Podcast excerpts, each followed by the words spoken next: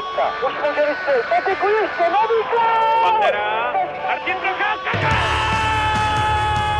A teď je tu možnost Kojágra. Klepiš gól! Svoboda. Gól! Je to tam! Je to tam! Kryčík, Hlaváč, Bekend. Gól! Gól! Dobrý den. Český národní tým má za sebou první letošní akci v rámci Euro Hockey Tour. Na turnaji Karjaly však zvítězil ze tří utkání pouze jednou. Jaká pozitiva a naopak slabiny ve hře českého týmu ukázal listopadový reprezentační sraz? Podíváme se také na zajímavá témata z extraligy, zhodnotíme vystoupení českých zástupců v lize mistrů a nahlédneme i do N H L. V dalším díle Hokej Focus podcastu vítám komentátora ČT Sport Ondřeje Zamazala. Ahoj. Ahoj, dobrý den všem. A Karolínu Sochorovou a Tomáše Řandu z webu čtsport tečka cz. Dobrý den. Ahoj. Od mikrofonu zdraví Ondřej Nováček. Reprezentace absolvovala první podnik Euro Hockey Tour, na turnaji Karjaly však ve třech utkání porazila pouze Švýcary. Naopak se Švédy a také s Rusy prohrála, v obou případech navíc pětkrát inkasovala. Tak Ondro, jaké dojmy máš z českého vystoupení na severu Evropy? Já se přiznám, že jsem neviděl úplně kompletně všechny zápasy, spíš takové fragmenty, ale samozřejmě výsledky, které jsou velmi důležité v olympijské sezóně, nevypadají moc dobře. Na druhou stranu pořád tam zůstává prostor, jak posunout výkonnost. Byť tedy Josef Jandač už skládá tým směrem k olympijským hrám, takže očekávat, že by zařadil někoho s nějakou mimořádnou formou, to už asi nemůžeme, protože skutečně všechny nejlepší hráče ze všech evropských soutěží zahrnul do téhle nominace. Sám jsem na to zvědavý, ale jak víme, tak jedna věc je příprava nebo tyhle ty zápasy v Euro Hockey Tour a druhá věc potom samotná velká akce, v tomhle případě olympijské hry. Trenér Josef Jandač o tom vlastně i mluvil. Týmu chyběla taktická vyspělost a schopnost měnit hru a aktivně reagovat na vývoj zápasu. To mi přijde trošku svým způsobem smutné, protože chvíli, kdy ten tým by měl být připravený, nastartovaný na ten turnaj s tím, že teda toho času už do olympiády moc není, tak tohle vypilovat je asi poměrně na dlouhé lokte, takže je potřeba na příští turnaj se, se připravit podstatně lépe, vyvarovat se těch klasických nešvarů, jako je nedostatečný důraz v předbrankovém prostoru, byť se o tom třeba bavíme už několik let, no možná už možná i patnáct let posledních, tak přesto nám to stále chybí a měli bychom se svým způsobem možná i inspirovat například u Švédů, kteří v tom našem zápase vlastně byli dole, prohrávali, ve druhé třetině naprosto přepli hru, přidali na aktivitě a nejenom, že otočili výsledek, ale právě hlavně to tempo hry strhli na svou stranu a vlastně naši nestíhali a nedokázali zareagovat na tu změnu švédského přístupu. A co mě ještě zklamalo, tak vysoká nedisciplinovanost. Češi si připsali dvanáct menších trestů, což na tři zápasy je poměrně vysoké číslo, navíc v krátkodobém turnaji. A také jsme vlastně čtyřikrát inkasovali v oslabení, takže to také o něčem vypovídá. Já souhlasím s tímhledím, co říká Tomáš. Na druhou stranu je to pořád v podstatě ještě v rámci přípravy. Když se podíváme třeba ještě na ten německý turnaj, co vlastně taky probíhal, tak musíme koukat na to, jaký třeba obrovský problém mají Američani, kteří prohráli všechny utkání vlastně v rámci tohle turnaje. Takže si myslím, že ještě ten prostor na to sehrání a na tohleto dotažení, si myslím, že tam bude, ještě se počítá s hráči, jako je Erat nebo Červenka a podobně. Takže ještě si myslím, že ten prostor tam je. Je otázka, jestli se to dokáže ještě dotáhnout a sehrát, protože tyhle ty mezery, které zmínil Tomáš, tak ty tam opravdu jsou. Ačkoliv se jednalo o první ostrý test v sezóně, dá už se pomalu odhadovat budoucí složení národního týmu pro olympijské hry. Tomáš, jak bys po výkonech ve Švédsku a Finsku odhadl kostru mužstva pro další průběh sezóny? No, si vypomůžu trenérem Jandačem, který mluvil o tom, že zhruba osm hráčů má velmi blízko k té olympijské nominaci. A když se podívám na tu, na tu sestavu a projdu si ji po jednotlivých postech, tak z těch obránců bych asi zmínil Nakládala, Kundrátka, Kryčíka nebo Mozíka. S tím, že Šuláka jsem měl téměř jistého, ale v mých očích, ale jemu se ten turnaj příliš nepovedl, hlavně z té defenzivní stránky. Takže tam je otázka, jestli dostane ještě v prosinci příležitost, tu defenzivní činnost vypiluje. Co se týče útočníků, tak tam si myslím, že svoje místo mají jisté Sekáč s Radilem a Kovářem. Co se týče brankářů, tak tam se mi krystalizuje ta trojice Francouz, Frk, Mazanec. Je tam ještě někdo, Ondro, koho bys doplnil? Nebo naopak odebral? Ono se to těžko takhle odhaduje, ale samozřejmě všechna jména, která zazněla, tak zřejmě budou patřit. Do té finální olympijské nominace bude záležet na zdravotním stavu, protože víme, že do toho může zasáhnout nepříjemné zranění, onemocnění a další faktory, které nelze ovlivnit a nelze je predikovat v současné chvíli. Je otázka, jestli třeba neskončí některý z našich hráčů v zámoří, který v současné době působí na farmě a zkrátka ho to tam přestane bavit, ztratí nějakou vidinu, že by se mohl dostat do N H L a zkusí se třeba vrátit do Evropy, ale to jsou opravdu jenom dohady. Spíš s tím nepočítám, ale úplně vyloučené to není. Vidíme v případech Rusů, že ti se zkrátka najednou zbalí a vrátí se zpátky do kontinentální hokejové ligy. Tomáš naznačil ta jména, která chyběla na téhle akci. Martin Erat určitě bude patřit do týmu, pokud bude zdrav, si myslím. U Romana Červenky nevím, protože přece jenom jeho zdravotní stav ovlivnil. Začátek sezony nefiguroval vůbec v sestavě ve Friburgu, takže tam to samozřejmě zůstává s otazníkem. Ale kdybych to měl shrnout, tak ono není už moc kam sahat, protože v extralize nepředpokládám, že najednou někdo z ničeho nic vylétne. Trenér Jandač bude sázet na hráče, které si vyzkoušel v uplynulém období, kteří se mu osvědčili, a pak už bude skutečně vybírat jenom podle té aktuální formy. Tomáš taky nakousl brankáře, ty jsou tradičně velkým tématem. Úvodní duel proti Švédům odchytal Pavel Francouz, první dva reprezentační starty si pak připsal Marek Mazanec, který se před sezónou vrátil ze zámoří do Evropy. Kájo, jak na tebe působily výkony golmanů a kdo další by se mohl prosadit do branky národního týmu třeba pro prosincový pohár prvního programu? Tak já bych se ještě možná vrátila trochu k té nominaci vlastně vůbec golmanů, které vybral trenér Jandač, protože nevím, jestli všem divákům, posluchačům je třeba známá ta situace Francouze v Čelebinsku v současné době, protože on se vlastně střídá s Děmčenkem, jenomže ta současná situace je taková, ač Francouz tvrdí, že si myslí, že to není ten rozhodující faktor, ale trenérem golmanů je otec golmana, se kterým se Francouz střídá v bráně. Francouz dostává čím dál tím méně prostoru, teď v poslední době v podstatě nechytá. Teď těžko říct, podle odchytaného jednoho zápasu, těžko říct v jaké formě. Takže tam si myslím, že to ještě bude mít uh,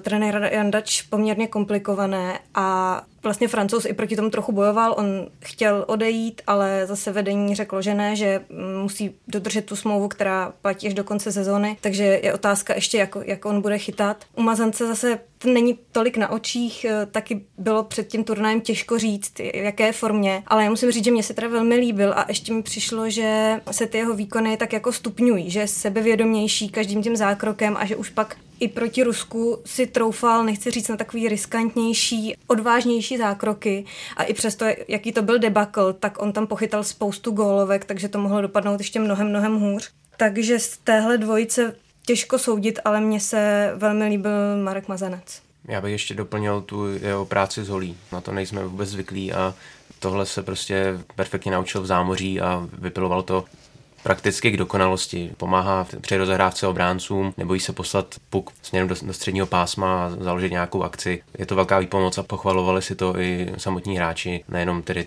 trenéři.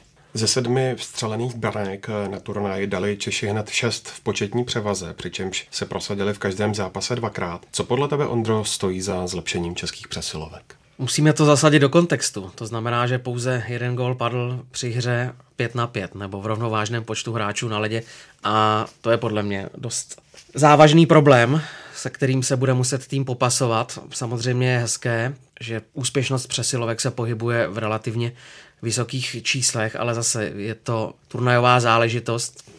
Tahle ta čísla jsou důležitá v kontextu dlouhodobé soutěže, kdy můžeme po dvaceti třiceti kolech vyjádřit to, že některý tým je výborný v přesilovkách, jiný horší. Tohle to může být záležitost náhody, koincidence, která nastane během toho turnaje, nebo zrovna aktuální výborná forma hráčů, kteří chodí do přesilových her, takže rozhodně bych to nepřeceňoval. Ano, je to samozřejmě výborné, zase bych to neschazoval na druhou stranu, ale spíš bych se zaměřil na to, že neexistovala de facto produktivita při hře pět na pět. Těžko soudit, já nejsem hokejový trenér, nevidím do toho týmu úplně přesně a ačkoliv tam sledujeme kreativní hráče, kteří se právě umí prosadit třeba v té přesilové hře, tak si dokážu představit, že jejich přínos by měl být mnohem víc vidět v rovnovážném počtu hráčů na ledě, takže tohle je pro mě vzkaz českého týmu z těch tří zápasů ve Finsku. Byly tam nějaké další nedostatky, Tomáši, kromě přesilovek?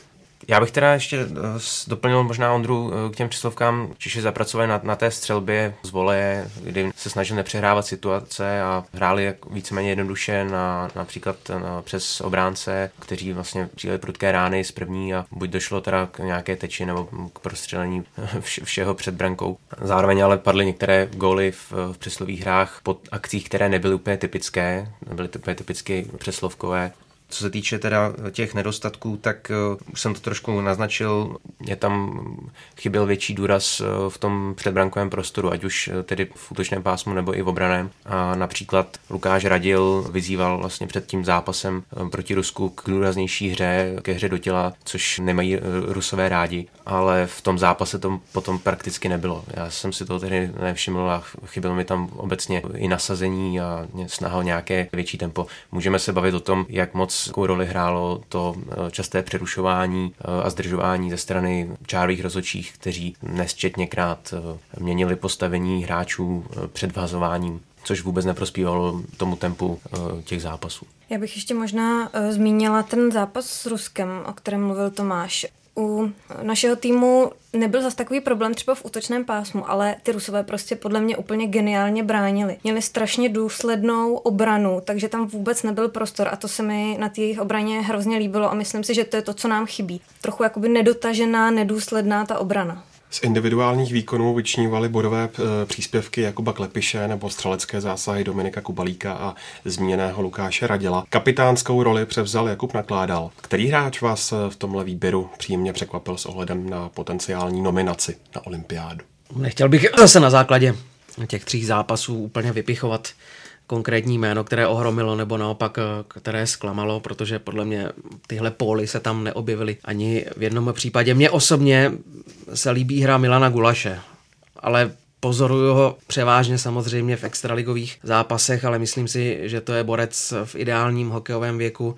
Velmi dobře zná mezinárodní scénu, působil ve Švédsku, to znamená, že se umí přizpůsobit tempu mezinárodního hokeje a to je hráč, který pokud si udrží aspoň tu současnou výkonnost, tak si myslím, že nebude chybět. V olympijské nominaci spolehlivost, to je Jakub Nakládal, tam je to bez debat.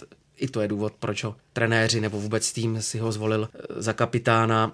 Dominik Kubalík, jsem zvědav, jak se dokáže přizpůsobit nebo jak zase dokáže přepnout mezi tou výkonností, ale evidentně potenciál střelce u něj je dost výrazný, dokazuje to v české extralize. Pro tu svou hru on potřebuje samozřejmě být zásobován přihrávkami, to by mohl plnit třeba právě Milan Gulaš. Uvidíme, jak na tom bude zdravotně Tomáš Mertl, tahle plzeňská trojka zatím vystupuje velmi dobře a zbytek, mluvil si o Lukáši Radilovi, samozřejmě výborná sezona v kontinentální hokejové lize, ale zase budu se opakovat, jsou to debaty, které vedeme přibližně dva měsíce před olympijskými hrami a těžko odhadovat, co se může stát s formou, případně zdravotním stavem těchto hráčů.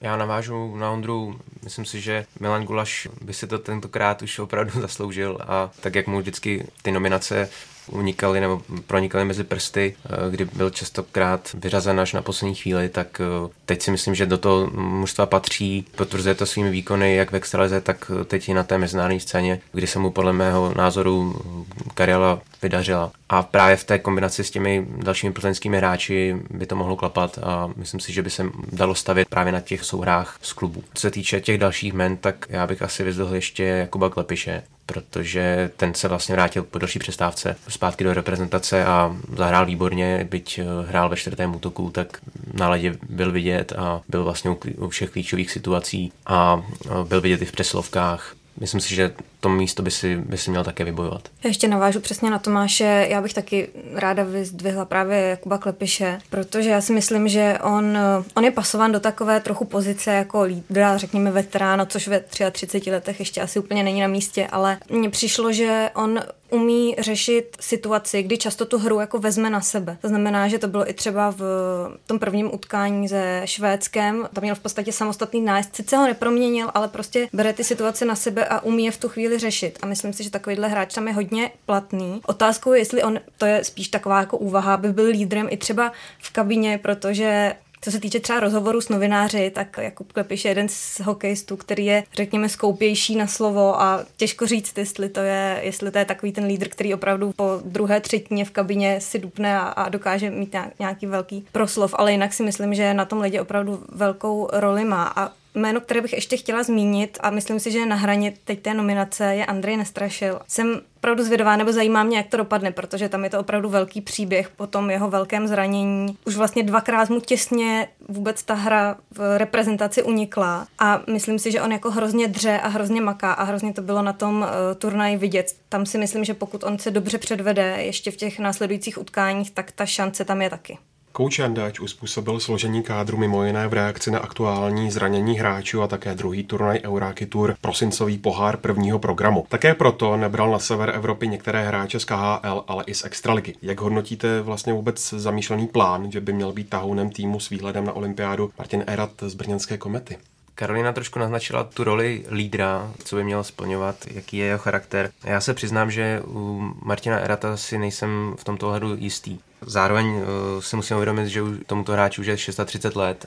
Vlastně na mezinárodní scéně poslední dva roky chyběl, co se týče teda reprezentace. Za Kometu v lize mistrů prakticky nehraje. Tam by se mohl i otrkat. Kometa naopak ty lepší hráče nebo ty zkušenější hráče v těchto mezinárodních zápasech šetří. Já si úplně nejsem jistý, jestli je, řekněme, připraven na ten, znovu na ten mezinárodní hokej, se kterým ztratil kontakt. Navíc, když si vybavím olympiádu v Soči, tak uh, myslím si, že ten turnaj mu úplně nesedl a to se bavíme o, o době z před čtyř let. Takže já si nejsem opravdu jistý, jestli tohle je ta správná volba a v mých očích by to mělo být například Jan Kovář. Já nevím, proč je teď v těch posledních, řekněme, týdnech jakoby upozorněn z té role toho vůdce. Přitom to je hráč, který vlastně prošel tou reprezentací nebo prochází tou reprezentací od píky, kdy začínal ve čtvrtém útoku, vypracoval se v lídra na ledě. Nevím, jak je to tady v kabině, ale já bych tu roli svěřil klidně Janu Kovářovi.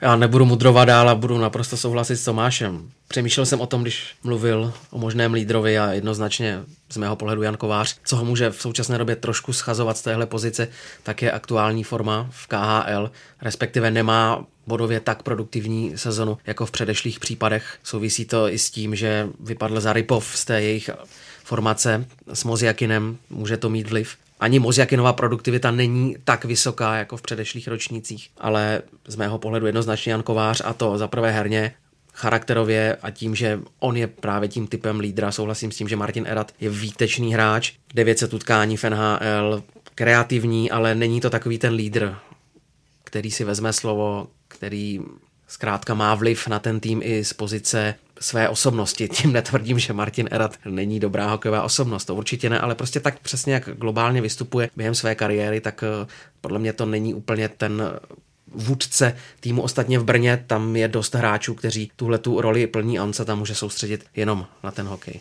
No já bych chtěla jenom takový jako drobný protiargument. Na jednu stranu s tím souhlasím, na druhou stranu si myslím, že v tom týmu prostě budou potřeba zkušení hráči a nejen jako hokejově herně, ale musíme brát v potaz, že Martin Erat byl na třech olympiádách. To znamená, je to člověk, který prostě už s tím má zkušenosti. Tam jsou hráči z extraligy, hráči prostě, kteří nemají tak velké zkušenosti s takhle velkými turnaji. Takhle zkušených hráčů, jako je právě Kovář a dejme tomu Erat, tam za stolik není. Takže si myslím, že někdo tam by tuhle pozici plnit měl. Jestli bude lídr, lídr, to je otázka, ale takový jakoby klid do toho týmu a do té kabiny si myslím, že by Erat přines, přinést mohl.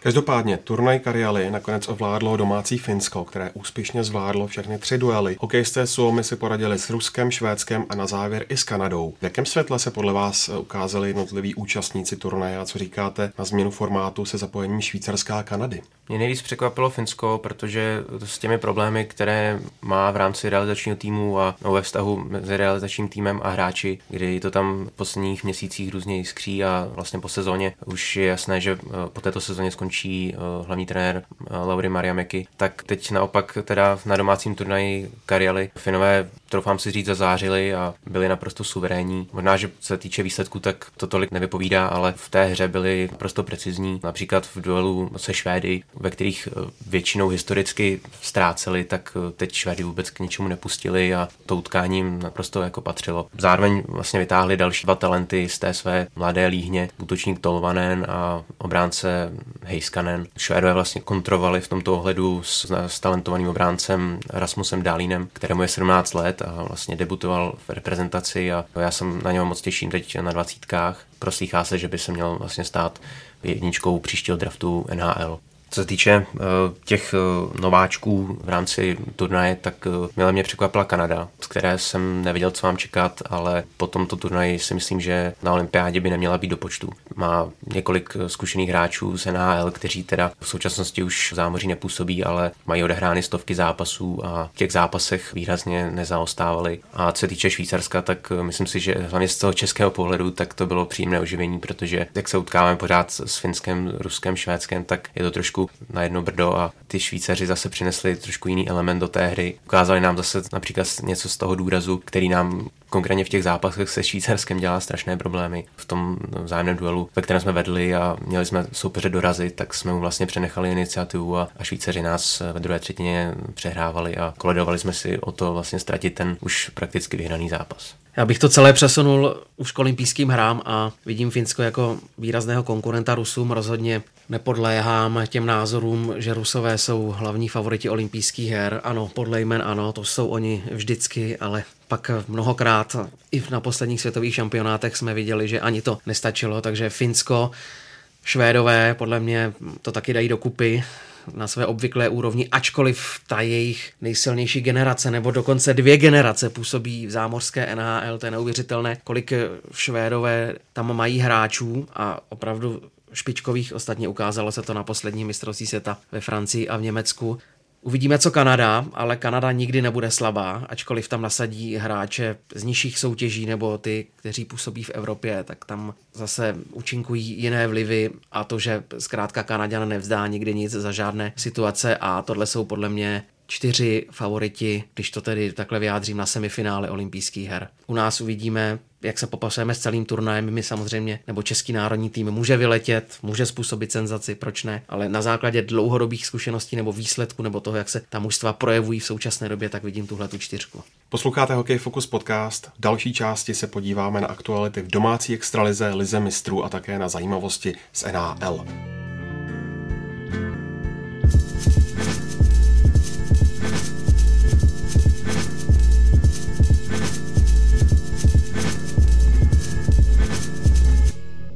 Základní část extraligy pokračuje po reprezentační přestávce už dvacátým prvním kolem. Dosud jediné trenérské změně sezóny sáhly ve Spartě, kde po neuspokojivých výsledcích a výkonech skončil hlavní kouč Jiří Kalous, kterého nahradil František Výborný. Legendární spartanský trenér se znovu vrací na místo činu. Z předchozích štací v pražském klubu má hned tři tituly. Ondro, myslíš si, že Sparta změnu potřebovala, nebo se s ohledem na vyrovnanou tabulku po jedné třetině odehraných zápasů jedná o unáhlený krok?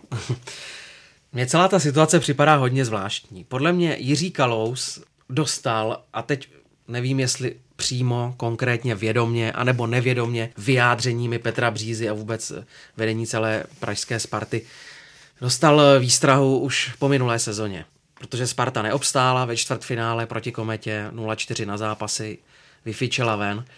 A mně to řešení připadá polovičaté, tak buď s Jiřím Kalousem nebyli spokojeni s tím, jak vede tým, jak ho poskládal, protože v tu dobu působil i jako sportovní manažer, tak v tom případě se s ním měli rozloučit už po téhle sezóně. Ale mně přijde, že zkrátka ta výstraha už byla obsažená v tom, jak potom se hrnula ta další sezona. Výtky fanoušků, samozřejmě, ačkoliv funkcionáři tvrdí, že na to nehledí, tak hledí na to, když fanoušci nejsou dlouhodobě spokojeni, protože oni ovlivňují výkon mužstva během jednotlivých utkání, jsou přítomni, nejsou přítomni na stadionu. A zkrátka mně připadalo, že Jiří Kalous to má spočítané, ať bude dělat na lavičce Sparty cokoliv. Samozřejmě, kdyby Sparta vedla od prvního kola extraligu, tak by se to zase zpozdilo, tenhle ten proces, ale zkrátka měl jsem takový pocit, že ten proces odvoláme Kalouse, tam nastane. A buď to bude v říjnu, nebo to bude v prosinci, anebo to bude v únoru. Takhle to zkrátka nastalo. To znamená, to je část Jiří Kalous. To, že se vrací na střídačku František Výborný, to je podle mě skvělá zpráva, protože já ho považuji za jednoho z nejlepších trenérů u nás, ale taky za jednoho z nejpříjemnějších a nejupřímnějších lidí, kteří se pohybují kolem hokeje z těch setkání, co jsme spolu podstoupili za ta léta. Navíc je to spartanský srdcař, jak říkají Spartani, takže jsem zvědav, co s tím týmem dokáže. Zaprvé tam bude ten krátkodobý impuls, to znamená změna trenéra. Uvidíme, co dlouhodobý, protože kádr má určitý, těžko teď bude ho přebudovávat. A on ve spolupráci s Jaroslavem Nedvědem i Michalem Brošem, který jako sportovní manažer taky působí na lavičce, tak teď mají před sebou úkol Spartu nějakým způsobem pozvednout. Tak na to jsem samozřejmě zvědav, jak to dopadne. Co se týče Jiřího Kalouse, tak mám naprosto stejný názor. Já si myslím, že se mu to takzvaně sečetlo s tou minulou sezónou a ten úspěch v Lize mistrů jakoby zabránil tomu vyhazovu už v tom přestávkovém období v létě. Teď teda nastala ta situace, kdy si to tedy to vedení mohlo obhájit a rozhodlo se k tomuto kroku. Spíš bych ještě podotkl ten fakt, že samotným hráčům se vůbec nedaří. Vždycky je to strašně jednoduché to schodit na trenéra a většinou trenér jako první opouští tu loď, ale ti hráči jsou ti lídři, kteří měli táhnout Spartu, tak jsou daleko za očekáváním. Nedaří se Vránovi, nedaří se Pechovi. Hlinka teď vlastně dostal čas na odpočinek, na nějaké potrénování a teď se vlastně s ním asi dva týdny nepočítalo do zápasu. Vlastně mě překvapuje, že v situaci, kdy ten tým prošel poměrně radikální hráčskou obměnou, takže nedostal Jiří Kalous a jeho, jeho štáb vlastně větší prostor na nějaké sehrání a překvapuje mě, že byť tedy Sparta má vždycky ty nejvyšší ambice a chce výsledky hned, tak že vlastně neposkytli tomu mužstvu čas na nějaké sehrání a zapracování těch posil. Z mého pohledu je to velmi unáhlený krok. Na druhou stranu uznávám, že František Výborný je v současné konstelaci zřejmě nejlepší trenér pro Spartu a to zvolení je odůvodnitelné. K opačnému postupu se rozhodli v Litvínově, pod Krušnými horami podrželi přes hrůzostrašný start do ročníku realizační tým v čele s trenérem Radimem Rulíkem. Verva postupně stáhla nepříjemnou ztrátu v tabulce a dostala se na kontakt s týmy v poslední čtyřce. Kájo, jak vnímáš tah Litvínova ohledně důvěry vůči Rulíkovi? Tak tady se k tomu vedení klubu postavilo v podstatě přesně opačně než ve Spartě. Ta situace je podle mě na českou extraligu dost specifická, protože Rulík nastoupil do Litvínova, myslím, dva tisíce třináct. Když si takhle projedeme ty kluby, tak kde je jeden trenér čtyři roky, když to třeba není, nepočítáme spojené s nějakou manažerskou funkcí, spoluvlastní klubu a podobně. Takže tam ta důvěra v trenéra je očividně velká, ale já si myslím, že tady je to docela na místě, protože já si myslím, že tam není problém v trenérovi. Ten klub to řeší například posilama, přišel Vandas, přišel Ihnačák, který vlastně hned v prvních čtyřech utkáních měl čtyři body, což si myslím, že splnil to očekávání, které od něj bylo. A myslím si, že ty problémy tam jsou jinde, že celkově problém trošku v té přestupové politice, protože hráči jako Hýbl, Trávníček nejsou už jakoby z té nejmladší generace a nejsou tam žádní nástupci, nejsou tam úplně mladí hráči a myslím si, že v tomhle případě prostě není problém v tom trenérovi. Samozřejmě ono záleží vždycky na té konkrétní situaci a jak to vyjadřují všichni, kdo se pohybují v litvínovském hokeji, tak není žádná animozita mezi trenéry a hráči nebo trenérem a hráči v tomhletom případě, což obvykle bývá jedním z důvodů, proč mužstvo odvolá svého kouče. To znamená, že už to nefunguje, že vedení už vidí, že zkrátka hráči nereagují na pokyny trenérů, že tam vzniká, netvrdím nepřátelství, ale zkrátka nepříjemná i lidská osobnostní vazba. A tohle to všechno v případě Litvínova vůbec neplatilo a Robert Kysela, generální manažer, ví, koho má v Radimu Rulíkovi. Je to trenér, který přivedl Litvínov po padesáti šesti letech k jeho historickému titulu a i v těch ostatních sezonách vždycky dokázal s tím týmem pracovat, takže je to kvalitní trenér. A pokud tam není žádný jiný problém, vyjma těch výsledků, tak samozřejmě není důvod to odvolávat, ale myslím si, že pokud by Litvínov, jakože na konci té první části před reprezentační pauzou následovaly dvě prohry za sebou. Pokud by ještě jednou zapadl do nějaké takové hlubší krize, tak už si myslím, že by to bylo vážné i pro Radima Rulíka a jeho další působení v Litvínově. Návrat do extraligy hlásí útočník Marek Kvapil. Šikovné křídlo se však v celku překvapivě neupsalo Kometě, kde slavilo na jaře mistrovský titul. Po předčasném konci v Chabarovsku se Kvapil dohodl na tříleté smlouvě v Liberci, přestože měl nabídky jak z Brna, tak ze Sparty, Vítkovic nebo Hradce Králové. Tomáši, budou Bílí tygři s Kvapilem stoupat tabulkou vzhůru? Já si myslím, že by k tomu měl dojít, už jenom protože Liberec se doteďka strašně trápí střelecky, má jednu z nejhorších ofenzív a Kvapil by měl pomoct právě v tom produkování těch branek. Dokazoval to v minulých sezónách, že je toho schopen a vlastně i v K H L. Navíc Liberec přivedl i brankáře Januse, což se jeví jako dobrý tah, kdy vlastně Roman Will dostane trošku menší zátěž, než tomu bylo doteď, kdy prakticky chytal každý zápas a často se to projevovalo na jeho výkonech kdy vlastně nepůsobil zcela koncentrovaně ve všech momentech utkání. Ten příchod Kvapila trošku mě překvapil, protože spekuloval se nad tím, jestli kdyby se vrátil do Komety, jestli by tam nenarušil ten zaběhnutý systém, ať už tedy hry, tak i složení útoků. Ale paradoxně Kometa projevila nějaký zájem o to, aby přivedla Kvapila zpět. On se ale rozhodl pro Bílé tygry. Myslím si, že ten hlavní důvod, kromě teda řekněme finanční stránky, do které nevidíme, tak je větší vlastně šance na, na prosazení v útoku. Počítám s první útočnou formací. Bude hrát přeslovky, takže v Liberci bude mít opravdu tu ústřední roli, kterou by možná v Kometě neměl.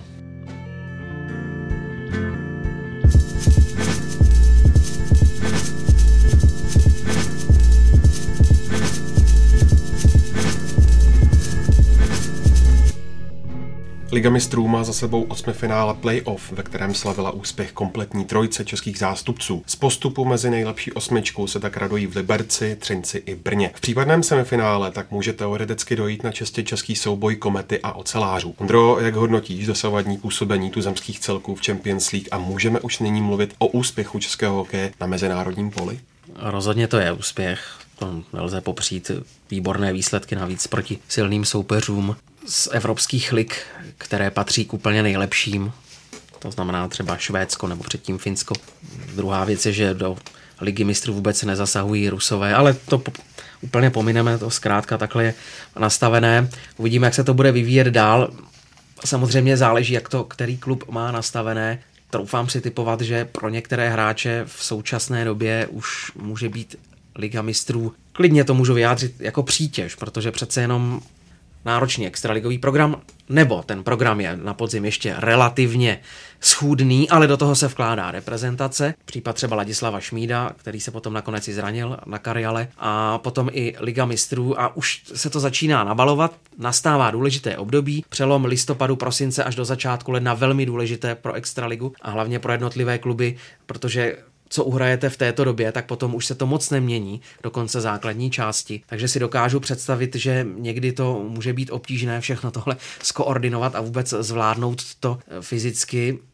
A je otázka, jestli třeba Sparta nakonec loni nebo v té poslední sezóně nedoplatila na to, že sice postoupila až do finále Ligy mistrů, ale potom vypadla velmi brzo v play-off.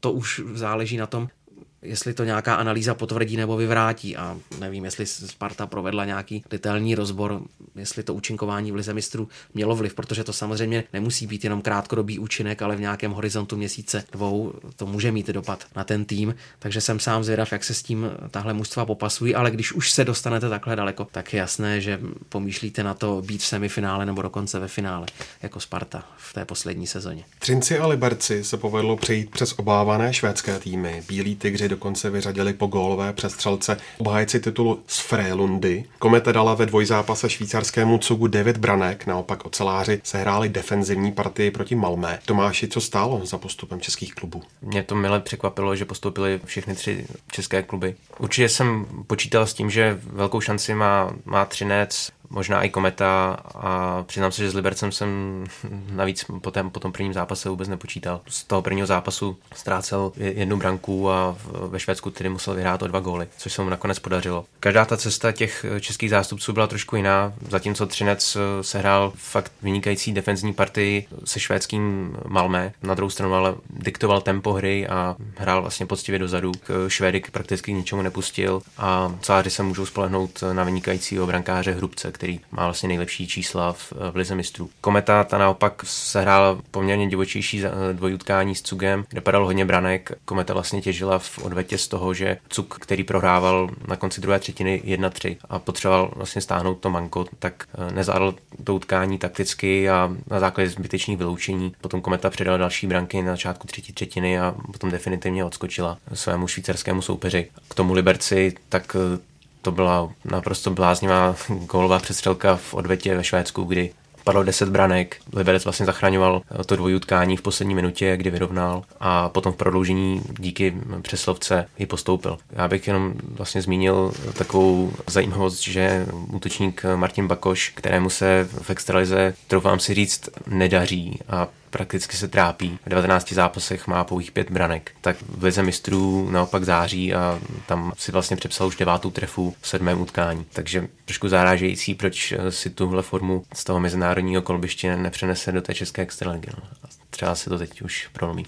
Zajímavostí je určitě taky fakt, že čeští zástupci přistupovali k zápasům rozdílně a hráčské soupisky na jednotlivé duely doznávaly větších změn, než tomu bývá u extraligových soubojů. Například Kometa často využívá mladých hráčů a zkušenější borce nechává při zápasech ligy mistrů odpočívat, přesto se Brňané dostali na rozdíl od ligy mistrů veřejně bojkotujícího Hradce podstatně dál. Jak na vás působí v tomhle ohledu srovnání Komety s Hradcem? Není to tak, že v případě Brna přehlušují potenciální kritiku za šetření opor úspěšně výsledky? Je to výborná zpráva pro mladé hráče. Ostatně Libor Zábranský prokázal v poslední době, a důkazem je i titul, že se nebojí nasadit mladé hráče, včetně svého syna třeba, ale má tam samozřejmě talentovanou generaci. To je potřeba zdůraznit, že můžete nasazovat mladé hráče, ale musíte mít potenciál. To znamená mít úspěšné juniory nebo starší dorostence a Liga mistrů je ideální, abyste tyhle ty hráče otrkali. Přesně necháte odpočívat Martina Erata, jak jsem to zmiňoval v té předchozí odpovědi. Zkrátka tihleti borci už potřebují třeba víc odpočívat, potřebují si řídit svou regeneraci, takže po dohodě s trenérským štábem zkrátka Martin Erat vynechá zápasy Ligy mistrů, o to dravější a přímočařejší a odpočatější potom je v té české extralize. A samozřejmě působí tam i ten faktor, že nejste tlačení k výsledku, zatímco v té extralize musíte neustále prokazovat výkonnost. V případě Komety jako obhájce titulu si nemůžete dovolit nic vypustit. Jste pod tlakem fanoušků, velmi kritických brněnských fanoušků, takže tam neustále musíte přidávat vítězství. Tak v lize mistrů tam vám nikdo hlavu neutrhne, kdybyste vypadli v osmifinále, kdyby to nastalo samozřejmě. A o to víc je ta šance, nebo o to lehčí potom trenéři mají ruku v tom, že můžou nasazovat mladé hráče a oni jim to pak zase můžou vrátit tím, že naopak zvedají svou výkonnost, že získávají zkušenosti v těchto těžkých utkáních proti silným soupeřům a tomu klubu se to může jedině, jedině vyplatit. Já si myslím, že tady pořád jako řešíme tu pozici vůbec jako ligy mistrů. My jsme to řešili v tom minulém podcastu a tam si myslím, že padnul docela dobrý příklad. Prostě srovnání s jinými sporty, ať to jsou míčové sporty, třeba basketbal.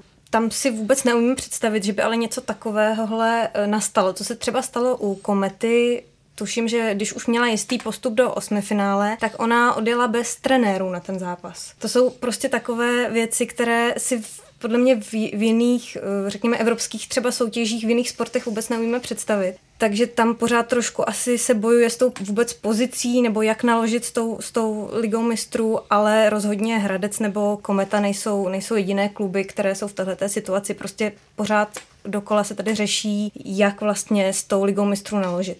Pojďme ještě na skok do zámoří. V N H L dál píšou neuvěřitelný příběh Vegas Golden Knights. Zlatí rytíři z Nevady prožili nejúspěšnější start v historii nováčků a v pacifické divizi prohání vedoucí Los Angeles Kings. Tomáši, co stojí za dosavadními úspěchy týmu z Las Vegas? Zlatým rytířům se před sezónou prakticky nevěřilo. Kritici poukazovali na nešťastné tahy manažera, co se týče různých výměn, ať už před draftem, tak potom rozšiřovacím draftu. Ten tým se měl tu první sezonu teprve sedat. Měl samozřejmě vynikajícího brankáře Marka Andreho Fleuryho, o kterého se mohl opírat, ale ve, vepředu vlastně měl jen pár skutečně ofenzivních hvězd a ten tým měl být spíše podprůměrný a ty vyhlídky neměly být příliš optimistické. Jenomže myslím si, že hlavní faktor toho úspěchu je v trenérovi Gerardu Galantovi, který zaprvé poskládal ten tým perfektně, umí pracovat s mladými hráči, to vlastně prokazoval i už i na Floridě, kde vlastně vypil tu první řadu s Huberdoem a Barkovem. Ten tým od začátku působí strašně kompaktně a pomáhá si. Nejvíc je to vidět na, právě na tom brankářském postu. Fleury musel po pár zápasech odstoupit kvůli otřesu mozku. Následně ho nahradil, nahradila dvojka Malcolm Subban, který ale také vlastně odchytal jen pár zápasů, načež se opět zranil. Vlastně do hry zasáhl až třetí brankář Oskar Dansk, který si mimo jiné připsal i čisté konto. Aby té smůly nebylo dost, tak také Oskar Dansk se zranil a na scénu musel až čtvrtý brankář povolaný prostě z nižších soutěží. Takže myslím si, že právě ten brankářský post poukazuje na to, jak se přes všechny ty překážky tomu týmu daří, působí opravdu semknutě a a přestože vlastně na tom venkovním tripu měl sérii porážek, tak přesto se drží vlastně v popředí divize a myslím si, že každým tím úspěchem se to jejich sebevědomí ještě více zvyšuje a myslím si, že budou takovou tou štíkou té ligy a možná, že skutečně zabojí o playoff. Čekalo jsi něco takového, Ondro? Já se přiznám, že moc prognózy před sezónou není můj obor, nebo že bych se na to speciálně zaměřoval, že bych rozvažoval před začátkem sezóny v kterékoliv soutěži, jak na tom, kdo bude, protože ta realita samozřejmě, jak už jsem taky naznačoval tady mnohokrát, je ovlivněna vícero faktory. Způsob vůbec fungování týmu v zámořské N H L, včetně organizace, včetně toho, jak získávají hráče, to je úplně něco jiného než v českém prostředí. Tomáš mluvil o rozšiřovacím draftu. Podle mě to je výborná věc, nebo vůbec draft, že funguje v té zámořské soutěži. Takže tam de facto nevíte ani po prvních pár zápasech, jak na tom ten tým může být, protože Vegas přivedli některé hráče, kteří se třeba neprojevovali tak dobře ve svých předchozích klubech, ale přesně Gerard Gallant nebo vůbec štáb manažerů o nich může vědět něco, co my nejsme schopni rozklíčovat spoza oceánu, to znamená, že u nich existuje potenciál, že jenom nedostávali šanci i v rámci pokročilých statistik, zkrátka mohli mít povědomí o tom, že přesně tihle hráči, když z nich utvoří celek, tak to bude působit dobře a ono se to opravdu stalo. Takže pro mě to není zas až tak velké překvapení, samozřejmě výsledky, které nastávaly na začátku sezony, tam už to potom opravdu bylo celkem senzační, že Vegas dokázali přidávat vítězství za sebou a přepisovali některé z dílčích rekordů zámořské N H L, ale zase povíme si někdy v lednu, v únoru, jak na tom rytíři budou. Začátek nové sezóny se nesl v hodně ofenzivním duchu. V prvním odehraném měsíci byl gólový průměr šest celá jedna branek na zápas. Ve srovnání s loňským ročníkem se tak jedná o nárůst půl gólu na utkání. Pokud střelcům vydrží nastavený trend, mohlo by se po konci základní části jednat o nejofenzivnější sezónu od ročníku dva pět dva šest, kdy se hrálo poprvé od výluky s pozměněnými pravidly. Máš pro střelecké hody v zámoří nějaké vysvětlení, Ondro? Mladí hráči, kteří se postupně dostávají do hry, to znamená, ta hra je opravdu ďábelsky rychlá, to je neuvěřitelné, jak ta utkání jsou svižná. Samozřejmě jsou to i hráči vybavení, kreativitou, viz generace Conora McDavida, která teď doplňuje stávající kádry v N H L. To samozřejmě může být jedno vysvětlení. Pravidla zůstávají stejná, takže tam nevidím důvod, proč najednou by měl být takový rozdíl. A sám jsem z toho překvapený, protože když si ráno zapnu Game Center a zkouknu pár zápasů, tak najednou tam naskočí výsledky osm nula, čtyři sedm, pět osm, tak jsem opravdu překvapen a byl bych moc rád, kdybychom tohle mohli sledovat i v české extralize. Pokud bych se měl vrátit k těm důvodům, tak to by si samozřejmě zasloužilo nějakou rozsáhlejší analýzu a v současné chvíli mě opravdu nenapadá nějaký úplně důvod, který bych takhle vystřelil, kromě toho, že ta liga výrazně omlazuje, zrychluje a samozřejmě to musí nějakým způsobem přispívat k té zvyšující se produktivitě. Z českých zástupců se daří, co se týče bodové produktivity, zejména osvědčené dvojici Voráček-Pastrňák, o kterých je stále slyšet, byť v případě často chybujícího Pastrňáka ne vždy jen v pozitivním smyslu. Co zatím ale říkáte na výkony ostatních? V dobrém světle se ukazuje například Jana Ruta z Chicaga, Vladimír Sobotka ze Saint Louis nebo Martin Frk z Detroitu. Mě osobně překvapuje Jan Ruta. Ten vlastně se vydal podobnou cestou jako Michal Kempný, také vlastně z Evropy do N H L bez, vlastně bez draftu. A vlastně paradoxně teď trošku mi přijde, že Kempnému zabírá místo, protože Ruta dostává enormní prostor, vypracoval se vlastně na třetího beka Chicaga se třetím nejvyšším ice timem a v těch zápasech je vidět téměř ve všech, ve všech situacích. Perfektně doplňuje ofenzivu, hlavně teda v, v tom útoku je vidět, kdy kolikrát kombinuje s Patrickem Kanem nebo prostě v těch, v těch highlightech je často v, v jeho přítomnosti. Postupně si vybudovává pozici toho spolehlivého obránce, který bude mít opravdu výraznou roli v Chicagu na úkor mladších obránců. Jinak Martin Frk v Detroitu dokazuje, že ta jeho rána je opravdu dělová, je neskutečně platný při přesilových hrách, kde se několikrát prosadil a také si vlastně tu cestu do N H L musel vydřít a strávil několik sezon v nižších soutěžích a teď konečně dostal tu příležitost a zdá se, že ji chytil za pačesy. Tak to je z dnešního Hokej Focus podcastu vše. Já vám děkuju, že jste tu s námi byli a posluchačům, že nás poslouchali až do konce. Připomínám, že naše podcasty můžete poslouchat na Soundcloudu nebo třeba v iTunes a pustit si nás můžete taky na YouTube kanálu Č T Sport. V neposlední řadě jsme taky na webu čtsport tečka cz. Budeme rádi za vaše náměty a připomínky a pokud se vám naše podcasty líbí, budeme potěšeni, když je budete sdílet dále do světa. Mějte se hezky.